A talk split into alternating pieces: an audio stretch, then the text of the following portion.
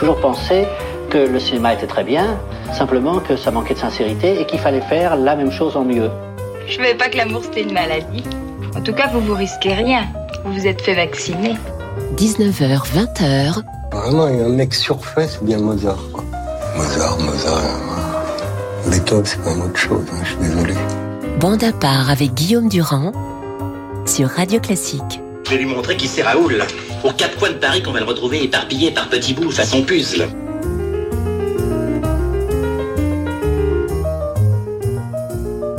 Bonjour à tous, il est vrai que passer de Bernard Blier à Frédéric Chopin, c'est tout un monde, mais c'est aussi celui de Bonaparte avec Philippe Gau, Carole Beffa, Marc Lambron. Frédéric Chopin, 1er mars 1810 en Pologne, 17 octobre 1849, donc disparition à Paris. Un des géants de la musique, nous avons déjà parlé de Wagner.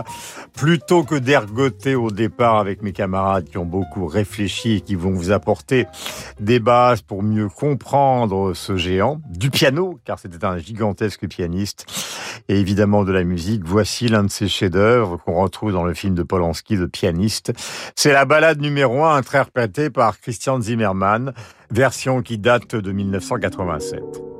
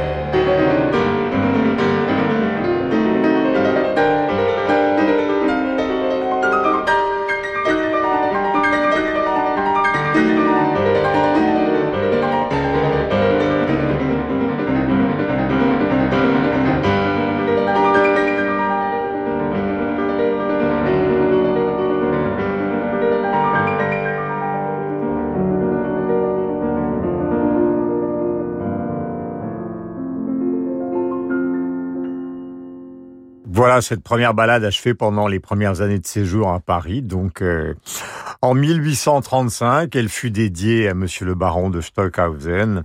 Et Robert Schumann, en 1936, elle considérait que c'était l'œuvre la plus proche du génie de Chopin. Chopin lui ayant répondu, je suis heureux car moi aussi je l'aime le plus, c'est mon œuvre la plus chère. Nous enchaînons pour euh, planter le décor avec nos camarades, donc avec euh, le concerto numéro 1 en mi mineur c'est Lang Lang avec le Philharmonique de Vienne, dirigé par Zubin Mehta, et nous sommes en 2008.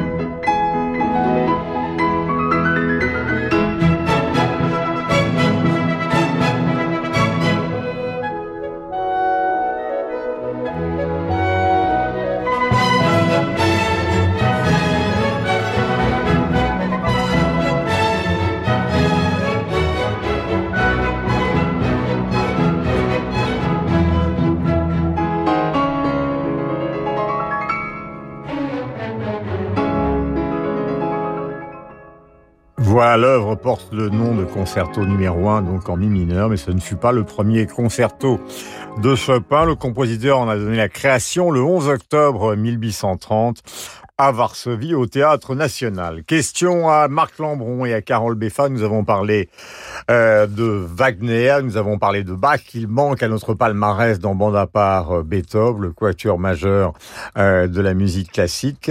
Est-ce qu'il est possible, Carole, est-ce que ça a un intérêt d'établir une hiérarchie tellement ces musiques sont différentes? Pas de hiérarchie, en revanche, vous avez tout à fait raison de citer Beethoven. Chopin est peut-être le seul compositeur du 19e siècle, je dis bien le seul, à ne pas avoir été marqué du tout par Beethoven.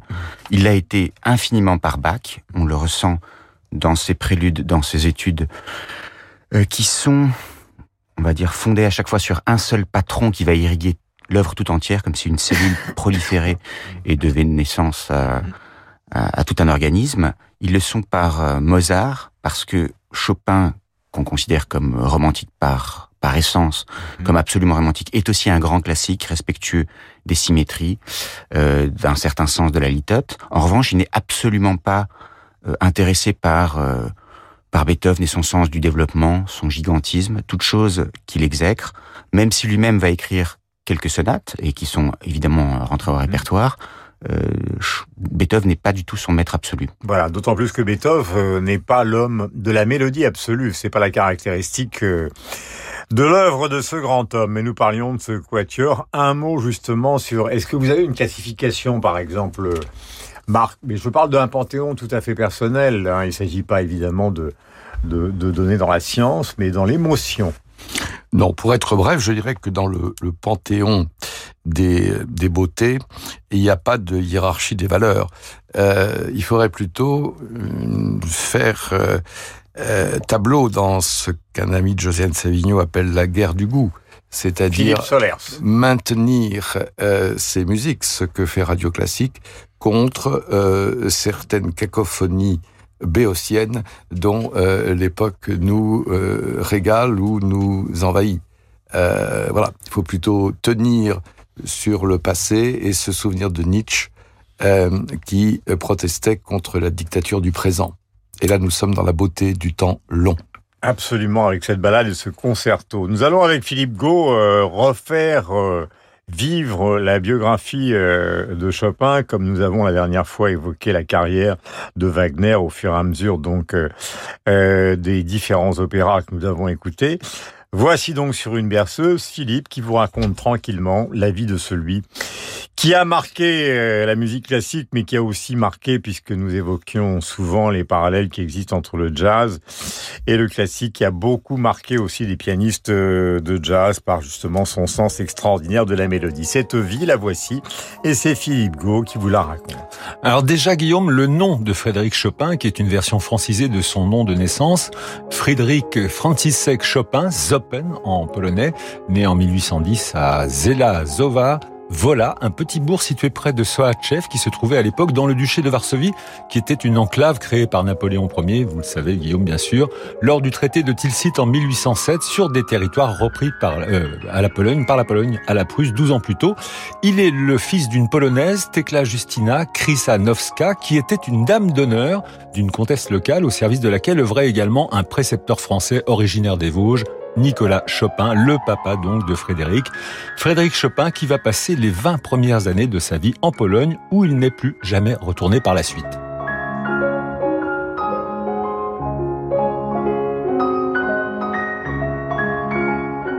Alors une jeunesse polonaise que Chopin passera essentiellement à Varsovie, où il s'initie au piano, notamment grâce à sa maman, qui joue à la maison des airs populaires. Très vite, ses parents se rendent compte que le petit Frédéric est très doué pour la musique, une sorte de HPM au potentiel musical. Et à l'âge de 6 ans, il est formé au piano par un musicien tchèque, grand fan de Bach, Mozart et Haydn. Ce Wojtek Zivny était en fait violoniste de formation, ce qui a fait dire que Chopin a pratiquement été autodidacte. Quoi qu'il en soit, le talent précoce du garçon ne tarde pas à émerger et c'est à l'âge de 7 ans qu'il compose ses deux premières polonaises, 7 ans. Un an plus tard, il se produit déjà régulièrement dans les cercles mondains de l'aristocratie de Varsovie avant d'intégrer en 1826, à 16 ans donc, la haute école de musique de Varsovie où il apprend la rigueur dans la composition tout en continuant de composer et de se produire en public, notamment à l'occasion d'un concert en mars 1830 où il joue pour la première fois une de ses compositions, le concerto en la mineur.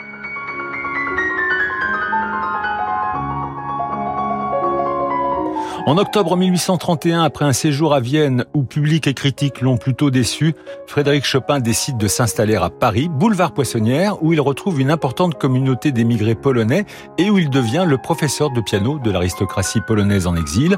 Paris est à l'époque la capitale mondiale du piano, y vivent et se produisent de grands virtuoses tels que Franz Liszt et surtout Frédéric Kalkbrenner, qu'admire le jeune Chopin et grâce auquel il donne son premier concert à Paris en 1832, trois ans avant d'obtenir la nationalité française. Paris où il vécut jusqu'à sa mort en 1849, une mort probablement due à une tuberculose. Paris aussi où il rencontra deux des femmes qui ont le plus compté dans une vie sentimentale, passionnée et romantique évidemment. Alors, il eut d'abord la belle comtesse Delfina Potoka, grande figure de la diaspora polonaise exilée à Paris, dont Frédéric Chopin fut le professeur de piano à son arrivée en France, et secrètement amoureux, mais avec laquelle il paraît qu'il ne se serait rien passé. Mais surtout, il y a Georges Sand, alias Aurore Dupin, ex-baronne du Devant et ex-compagne d'Alfred de Musset. C'est par hasard qu'ils se rencontrent par l'intermédiaire de Franz Liszt et de Marie Dagou en 1836. Mais leur liaison ne débuta que deux ans plus tard, une relation passionnée pendant les quatre premières années, mais qui dégénère progressivement, notamment en raison du déclin de la santé de Chopin et de sordides histoires de famille du côté de la romancière. Dix ans de passion au cours desquels cette relation a eu une influence créatrice considérable dans leur production artistique respective. Merci Philippe, c'était sur une berceuse de Chopin que Philippe vous a raconté cette vie. Voici une mazurka numéro 1 en fa dièse mineur, opus 6. Euh, c'est Jean-Marc Luisada qui est au piano. C'est un enregistrement qui date de 2008 et nous allons plonger justement dans l'œuvre de ce compositeur avec Carole.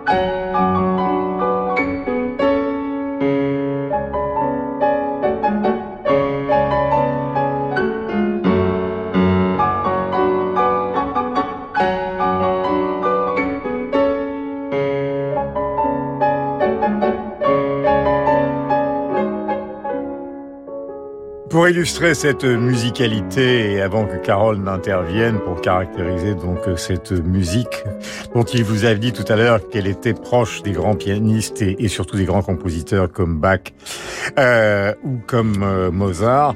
Voici donc la sonate pour piano et violoncelle, c'est le mouvement Largo et c'est Bertrand Chamaillou qui l'a enregistré en 2014.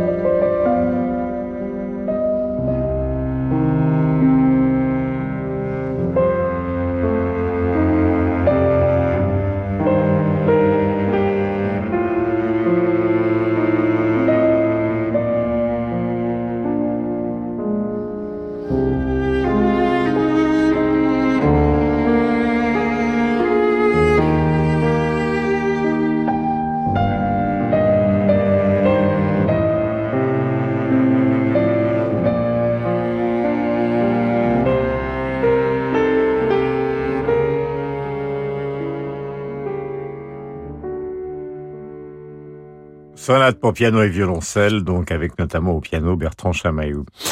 Carole, euh, vous aimez aussi comme Marc la littérature. On se souvient du célèbre livre de Virginia Woolf, Une chambre pour soi. C'est vrai qu'avec Chopin, il y a cette euh, beauté mélodique, cette musicalité qui est tout à fait bien retranscrite en concert, mais c'est aussi un sentiment euh, tout à fait personnel qu'on peut avoir, c'est-à-dire que la, musique qu'on ressent est au fond une musique qu'on a envie souvent d'écouter dans une certaine forme de solitude, dans cette fameuse chambre pour soi. On a l'impression qu'il s'adresse à celui qui l'écoute.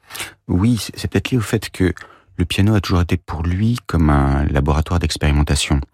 Euh, ici, j'ai choisi de vous faire écouter, alors, vous avez cité à juste titre Bertrand Chamaillou, n'oublions pas Sol Gabetta au violoncelle, excellent violoncelliste. Je vous ai fait écouter une des euh, rares productions de musique de chambre de Chopin, qui est un compositeur qui a presque exclusivement euh, prêter son talent au piano, ce qui est assez curieux parce que c'est le compositeur qui arrive peut-être à chanter le plus, qui a été le plus marqué par le bel canto, par Bellini, euh, par certains froufrous de virtuosité vocale. C'est le compositeur dont l'œuvre pour piano se prêterait peut-être le plus à une orchestration. Euh, lorsque vous entendez sa musique pour piano, souvent c'est une houle orchestrale incroyable.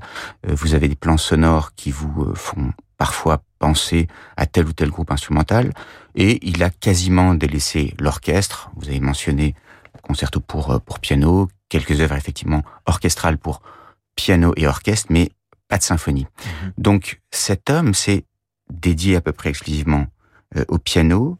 Euh, c'est un laboratoire de l'âme. C'est pour lui une façon effectivement effectivement d'explorer à peu près toutes les, les facettes d'un instrument qu'il maîtrisait à la perfection. Il était improvisateur, euh, il s'est beaucoup produit en public, mais sans doute à cause du trac. Il a préféré effectivement organiser cette chambre à, à soi, qui a été euh, son atelier de compositeur personnel, mhm. intime. Et c'est pourtant vraiment le compositeur qui a marqué après euh, toutes ces générations. Euh, on parlait des racines avec euh, Bach, avec euh, Mozart, et donc non, pas Beethoven, euh, mais à peu près tous les autres. On pourrait parler aussi à rebours de tous ceux qui l'a influencé, si vous prenez les œuvres qui sont actuellement à l'affiche euh, dans les théâtres français. Vous avez Salomé de Strauss. Strauss était un très grand admirateur euh, de Chopin, on l'entend dans, sa Salomé. Offenbach, ça paraît étonnant, mais le Péricole d'Offenbach, en hors antenne, on vous a remarqué à propos de ce concerto pour, pour Chopin qu'il y avait quelque chose un peu d'un ragtime le nom de Scott Joplin a, fusé. On aurait pu aussi citer euh, Goldmark. Euh, en réalité, effectivement, dans cette façon euh, particulièrement chorégraphique de d'orner des harmonies et une mélodie assez simple, on peut dire que euh, Chopin a influencé Offenbach aussi, il influence euh, Léo Delibes et Salak, mais il influence absolument tout le monde. C'est le compositeur dont on peut dire que le génie mélodique et le génie harmonique ont été une source d'inspiration pour à peu près tous ceux qui l'ont suivi. Robert Schumann, donc après Carole Beffa, voici le Carnaval opus 9, euh, donc inspiré de Chopin et c'est Brigitte Engerer au piano. C'est un enregistrement que va commenter Marc Lambron. Nous sommes au moment de l'enregistrement en 1996.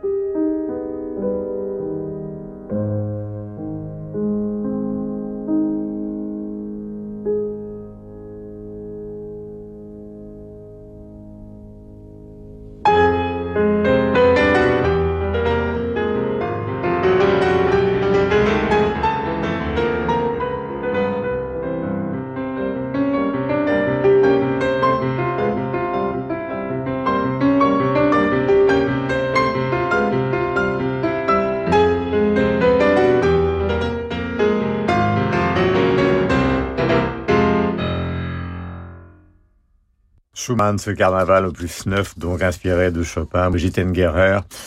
Ça date de 1996, euh, c'est absolument sublime et d'un romancier à l'autre, avant que Marc ne s'exprime, je voudrais qu'on écoute un mois avant sa mort, quelqu'un qui était, comment peut-on dire, tétanisé par Chopin, André Gide. J'ai passé avec Chopin plus d'heures que je n'en ai passé avec personne d'autre, avec aucun auteur. Je ne l'ai pas réentendu depuis où je l'ai entendu par le nouveau Rubinstein. J'avoue que je n'y reconnaissais plus rien tout au moins. C'était joué avec une telle rapidité. On ne pouvait qu'applaudir comme à un tour bien exécuté d'un acrobate qui fait un saut périlleux. Je crois que l'étonnement dominait beaucoup le ravissement. C'est tout de même le ravissement qui est important là-dedans, n'est-ce pas? Voilà, André Gide, donc euh, entretien de janvier 1951, je le disais tout à l'heure, donc un mois avant sa mort. Marc, donc euh, ce mélodiste et cet harmoniste absolument exceptionnel de l'histoire de la musique vous inspire quelle réflexion puisque vous avez choisi justement un commentaire qui est celui de Robert Schumann Absolument. Un dialogue de romantique. Alors, Schumann et Chopin sont nés la même année, 1810. Euh, et euh, en 1835, donc ils ont, ils ont 25 ans l'un et l'autre, euh, Schumann euh, compose un, cycle pianistique intitulé Carnaval. Il y en aura d'autres après, comme les scènes d'enfants ou les Kreisleriana. Euh, et donc c'est l'idée du, du, carnaval, de, du bal masqué. Euh, il y a 22, 22 petits morceaux, 22 fragments intitulés Pierrot, Harlequin, Coquette et Chopin. Alors, que fait Schumann? Eh bien, c'est un pastiche du style de Chopin, à la manière de. Ce qui veut dire, entre parenthèses, que lorsque Chopin avait 25 ans, il était déjà imitable. Donc, il avait dessiné, il avait posé son style. Et euh, Schumann, l'année du début des amours avec Clara, finalement, passe par le pastiche, euh, qui parfois peut être un, genre de la moquerie, mais ici c'est un genre de l'hommage. Et à mon goût, euh, cette pièce n'est pas loin d'être la plus belle de ce cycle de Schumann, alors même qu'il se met dans la peau d'un autre euh, et qu'il et qu'il cannibalise en quelque sorte de manière admirative le style de Chopin. Tout à l'heure, nous verrons euh, le nombre considérable de musiciens, y compris de, de variétés ou de pop musique qui ont été influencés par euh, Frédéric Chopin. C'est une surprise que nous vous réservons après donc euh, la publicité. Et puis nous allons continuer de parler évidemment du génie mélodique de Chopin, mais également de l'histoire euh, d'un pays central dans sa vie, qui est la Pologne. Cette Europe centrale qui est au cœur de notre actualité. Mais nous en donnerons une vision culturelle avec Marc Lambron et avec donc Carole Beffa. C'est dans un instant. Vous êtes sur Radio Classique et c'est bon à part. Ce soir à 21h, Nikolai Lugansky interprète le troisième concerto pour piano de Rachmaninoff. Sous la direction d'Arie Van Beek, l'Orchestre national de Cannes interprète également la deuxième suite pour orchestre de Bartok. L'émotion des concerts, c'est sur Radio Classique.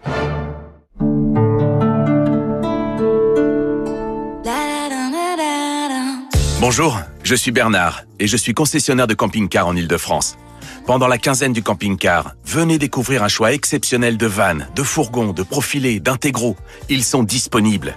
Votre concessionnaire va vous aider à choisir le modèle idéal pour votre usage et votre budget. La quinzaine du camping-car, c'est jusqu'au 25 mars chez l'un des 250 concessionnaires participants en France. Ils vous attendent, alors profitez-en. Toutes les infos sur quinzainecampingcar.com. Vous êtes passionné de musique classique? Vivez l'émotion des plus beaux événements en direct depuis des salles mythiques avec des artistes d'exception sur Medici. Plus de 3500 concerts, opéras, ballets et documentaires disponibles aussi en replay sur tous vos écrans. Vous souhaitez découvrir le meilleur de la musique classique? C'est sur Medici.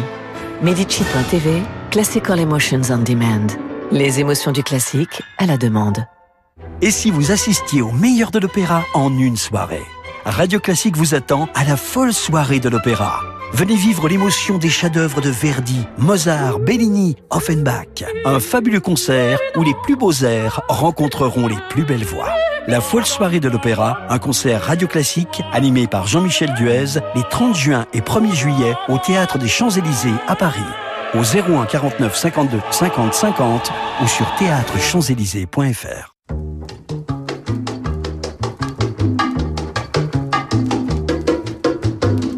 ma peinture, je dirais que mon œuvre picturale est une grande catastrophe. C'est pour ça que ça paraît paradoxal que d'un côté je considère que je suis le plus grand génie et de l'autre côté que ma peinture est très mauvaise. 19h, 20h. Je suis pas une vraie actrice. si, c'est vrai, je vous assure que c'est vrai. Non, non, je le dis en rien, mais c'est vrai. Bande à part avec Guillaume Durand sur Radio Classique. Voilà, Dali et Deneuve, donc pour commencer cette deuxième partie. Et voici trois versions du concerto numéro 20 plus 28 de Frédéric Chopin qui a inspiré, comme je vous le disais tout à l'heure, de nombreux artistes pop et même euh, disco. On commence par une version orchestrale de Gian Piero Reberdi Reberdi, pardonnez-moi, pianiste et producteur italien, connu pour avoir fondé en 1979, ça n'a pas échappé à Marc Lambron, le célèbre orchestre de chambre Rondo Veneziano qui interprétait les arrangements modernes de musique classique. Voici ce concerto numéro 1, version italienne contemporaine.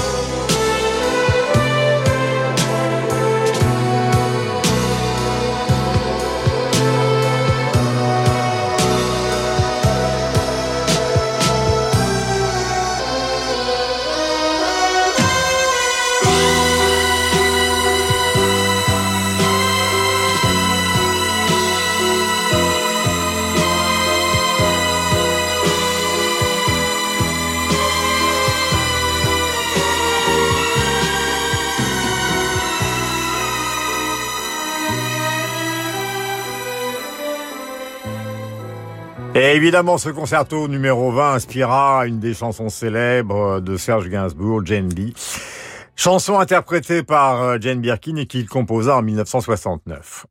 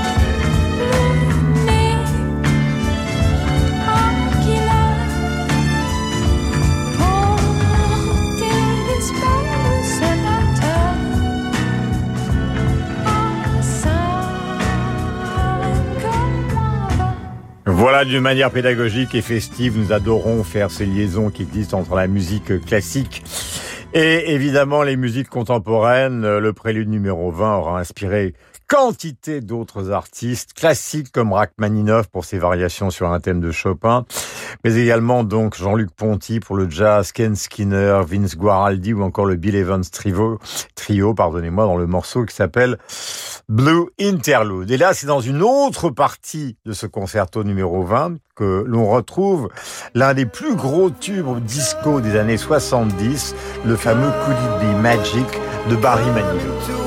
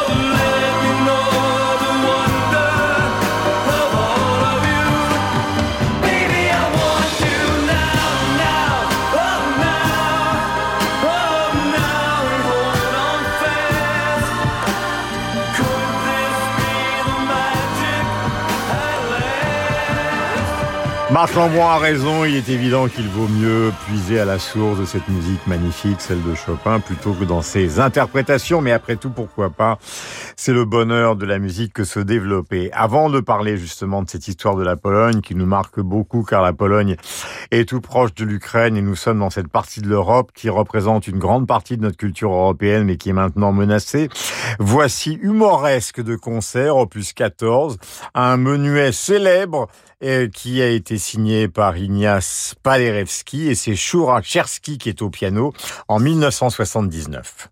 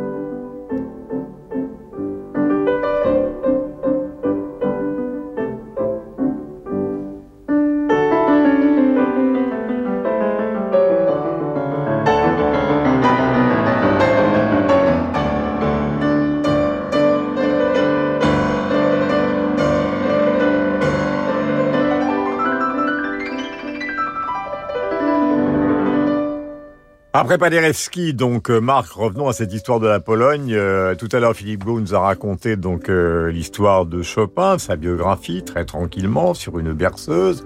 Mais l'histoire de son pays d'origine est aussi importante pour la résonance qu'il implique dans la situation actuelle que nous connaissons tous en Ukraine, c'est-à-dire cette Europe centrale ultra cultivée et qui a des relations avec la France perpétuelles.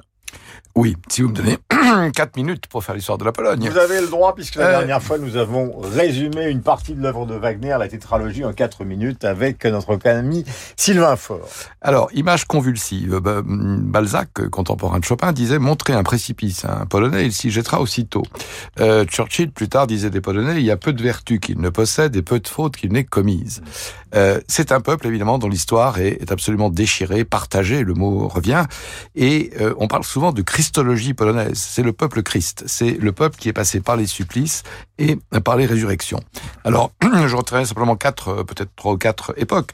1025, euh, le royaume de Pologne se constitue, c'est un royaume chrétien qui, dès l'origine, est en proie euh, à l'hostilité de ses voisins, à l'époque les chevaliers teutoniques, le monde orthodoxe euh, grand russe et même les turco-mongols qui viendront jusqu'à Vienne.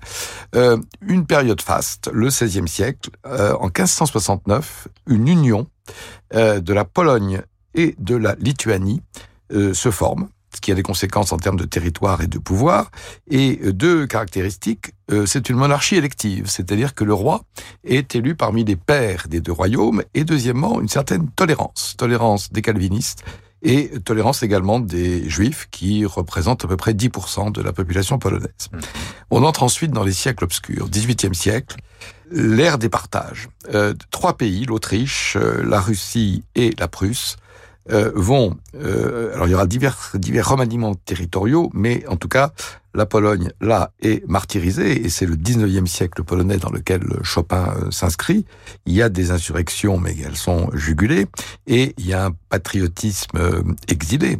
On a parlé de Chopin à Paris. Il y avait également le grand, le grand poète euh, Adam Mickiewicz, qui, euh, depuis Paris, est une sorte de Chopin de la plume, qui sera professeur au Collège de France, protégé par Edgar Quinet. Bon, 1918, évidemment, défaite des empires, et là, pour 20 ans, s'installe une république.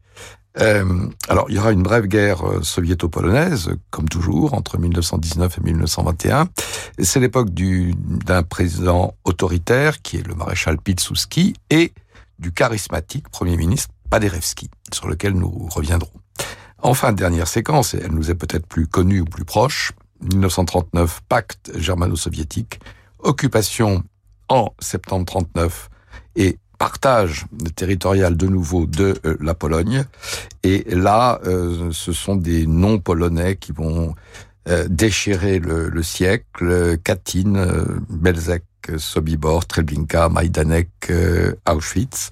Et notons qu'une partie de la Pologne, celle qui est soviétisée, sera rattachée à la, Biélorussie, et à l'Ukraine, à, l'Ukraine stalinienne.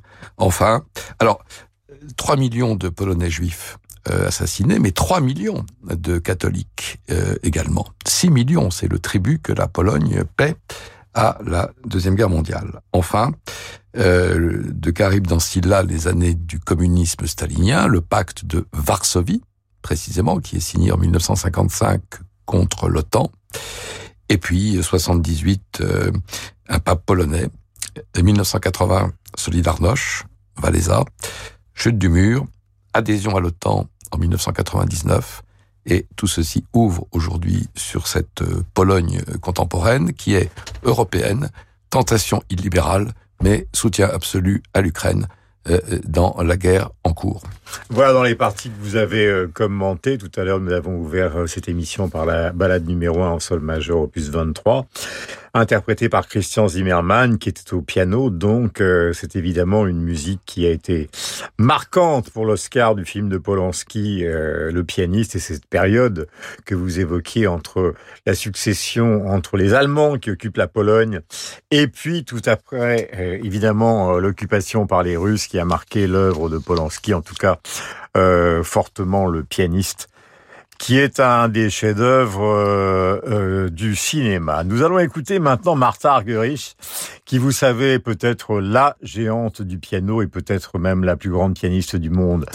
Actuellement, euh, elle est au clavier en 1975 et Carole va commenter un prélude numéro 15 en ré bémol majeur. La voici.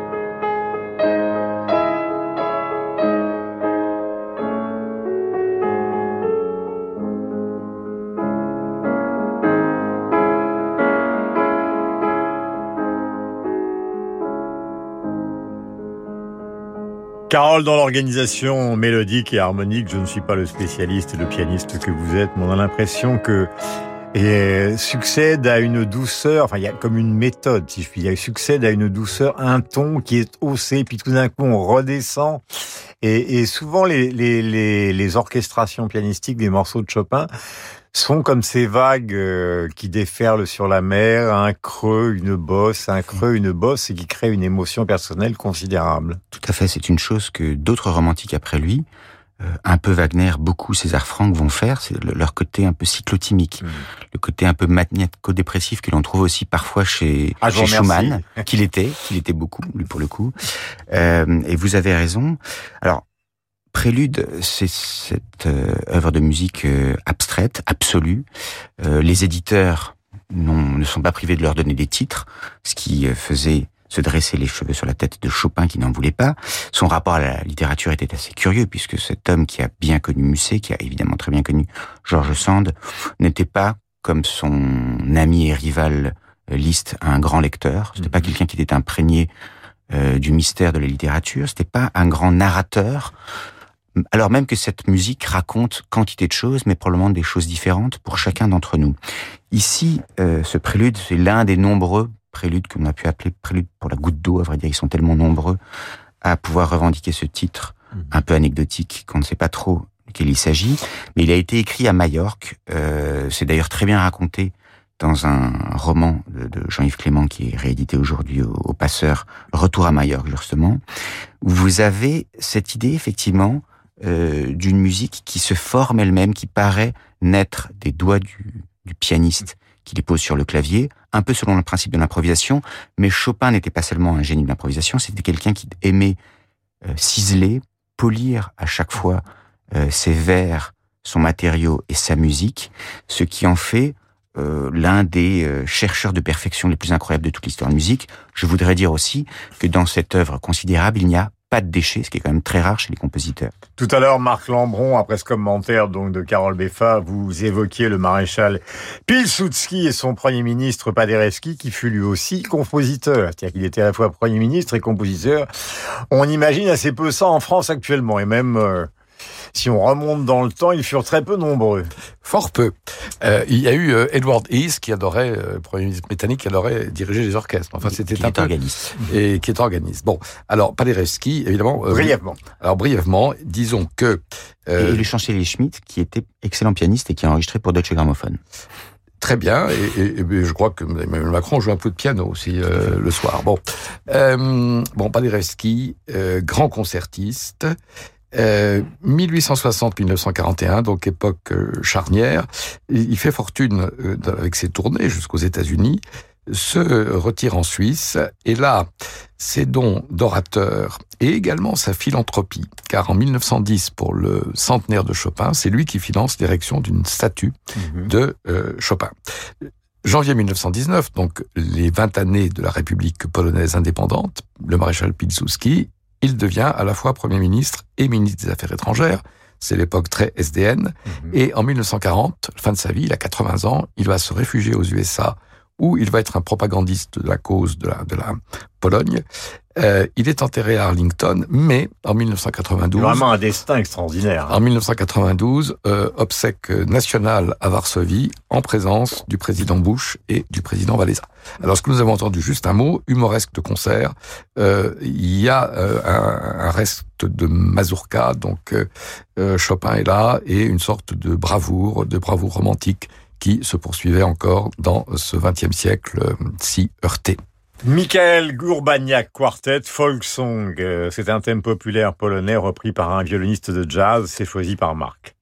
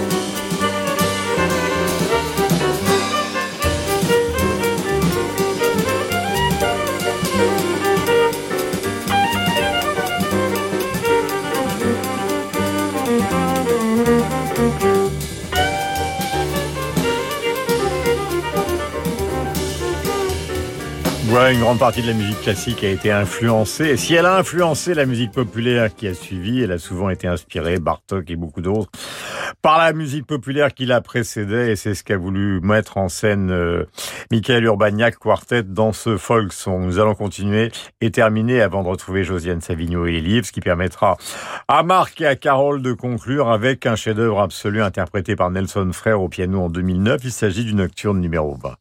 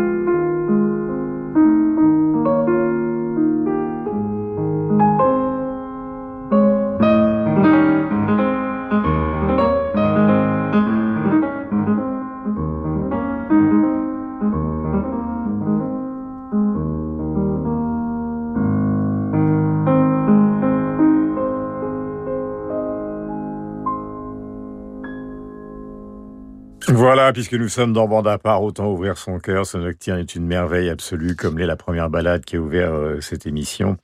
Euh, et que nous vous avons présenté avec Marc Lambron et Carole Beffa, euh, avec grand plaisir. Un mot de conclusion qui sera personnel. Marc, par exemple, c'est vrai que quand on croise par exemple des Polonais ou des amis à Paris, on a l'impression que Chopin c'est quelque chose qui les déchire. On n'est plus simplement dans l'appréciation de la musique comme André Gide tout à l'heure, mais on est dans, le déchirement personnel. Et en même temps, je crois que Chopin est quelqu'un qui a donné un, profil et une couleur euh, apollinienne à un pays dont l'histoire est dionysiaque, c'est-à-dire euh, éclatée, euh, fragmentée. Et finalement, il, signe l'âme d'un pays mais en regardant vers les étoiles plutôt que vers les gouffres. Et en réalité, cette musique d'un romantique un peu chlorotique ou dépressif euh, est d'une beauté et qui sonne comme une promesse. Voilà, 39 ans, sa disparition à Paris après être né en Pologne. En 1810, votre cœur est sur la table, Carole Beffa. Non. Vous êtes notre analyste, mais il faut maintenant que vous soyez notre sentimental. Eh bien, je le serai, en essayant tout de même de garder un peu ce sens de, de, la mesure qui est toujours celui de Chopin, même quand il est le plus romantique qui soit. On fait souvent de Mendelssohn le classique parmi les romantiques, mais Chopin est aussi un classique parmi les romantiques. Euh, il y a bien sûr cette effusion de l'âme, il y a bien sûr toutes ces choses qui font qu'on aime le cataloguer parmi les, les, les romantiques, mais ce sens de la litote, ce sens des petites proportions, euh, ce goût apporté euh, à l'infime, tout ça en fait peut-être le plus grand magicien qui était existé dans, toute l'histoire de la musique, est aussi quelqu'un qui s'est trouvé lui-même dès l'âge de 18 ans avec euh, ses coups de génie qui est le cycle des études opus 10 et ils sont pas si nombreux que ça les compositeurs qui sont eux-mêmes si tôt. On pourrait citer euh, Fauré, on pourrait citer Ravel d'après Jean Kelevitch qui les mentionne. Mais je crois que pour cela et pour la brièveté de, de sa vie, il compte effectivement énormément dans l'histoire de la musique. Dernier mot, Marc. Notre ami Carole, qui connaît très bien Ravel, je dirais que chez Chopin comme chez Ravel, il me semble qu'il y a un côté miniaturiste ample, si on peut utiliser cette, euh, cet oxymore. Tout à fait. Eh bien voilà, un mot de la fin. Une sophistication extrême. Merci à tous les deux. Passez la meilleure semaine possible. Bande à part. C'est une émission que nous réalisons toujours avec beaucoup de plaisir pour vous. Il s'agissait de mettre en avant la carrière de Chopin, de raconter sa vie avec Philippe Gau et de vous faire écouter ses principaux chefs-d'œuvre. Ne me demandez pas le sujet de la semaine prochaine. Nous étions avec Chopin. Restons sur la merveille de sa musique.